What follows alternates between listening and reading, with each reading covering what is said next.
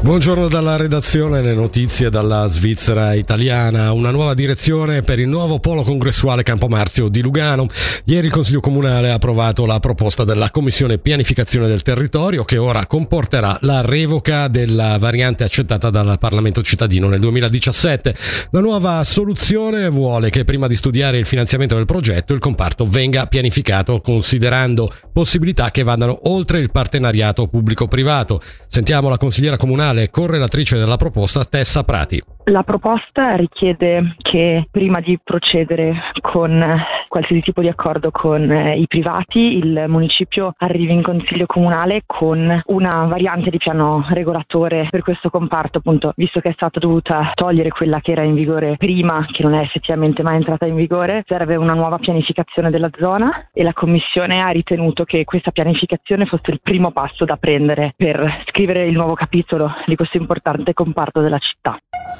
Mendrisio, per le prossime elezioni comunali l'UDC ha deciso di non correre con la Lega ma di unire le forze solo con l'UDF. A pesare sulla scelta anche la discussa disponibilità dell'ex PLR Massimo Cerutti. Sentiamo il vicepresidente cantonale dell'UDC Pierluigi Pasi gli attacchi personali, che non sono mai stati attacchi politici o l'attività politica del signor Ceruti, non hanno di certo contribuito al perpetuarsi di questa congiunzione di lista. E la mancanza di garanzie che ci fosse, che ci potesse essere una campagna urbana, certo non ha contribuito, ha fatto sì che la sezione ha deciso poi di continuare la collaborazione con la Lega, ma di non fare una lista congiunta.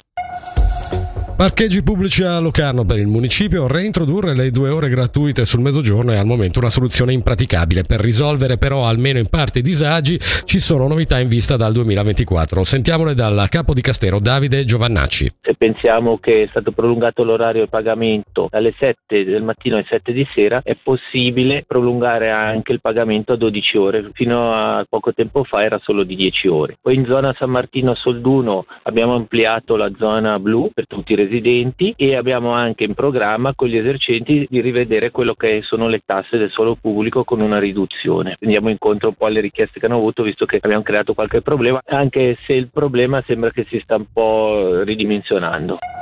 Il governo retico ha preso atto di una petizione per la messa in sicurezza della strada cantonale della Calanca, sottoscritta da oltre 1700 persone, è stata consegnata al governo il 31 ottobre scorso. Essa richiede che la sicurezza della strada cantonale in Calanca venga migliorata.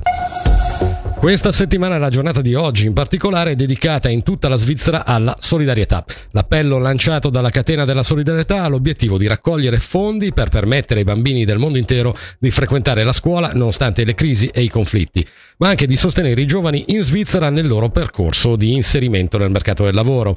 Oggi alle 10.10 .10 ci collegheremo con la sede ticinese del centralino della catena della solidarietà dove sarà presente per Radio Ticino la nostra Roxy. Intanto ricordiamo il sito www www.catena-della-solidarietà.ch. Veniamo alla meteo nel Ticino centrale meridionale per lo più soleggiato con, uh, tratti, uh, con a tratti annuvolamenti lungo le Alpi e uh, in, in, lungo le Alpi e in Engadina nuvolosità più estesa e alcune precipitazioni più frequenti nella serata. A basse quote temperature minime comprese fra 0 e più 6 gradi, massime sugli 11.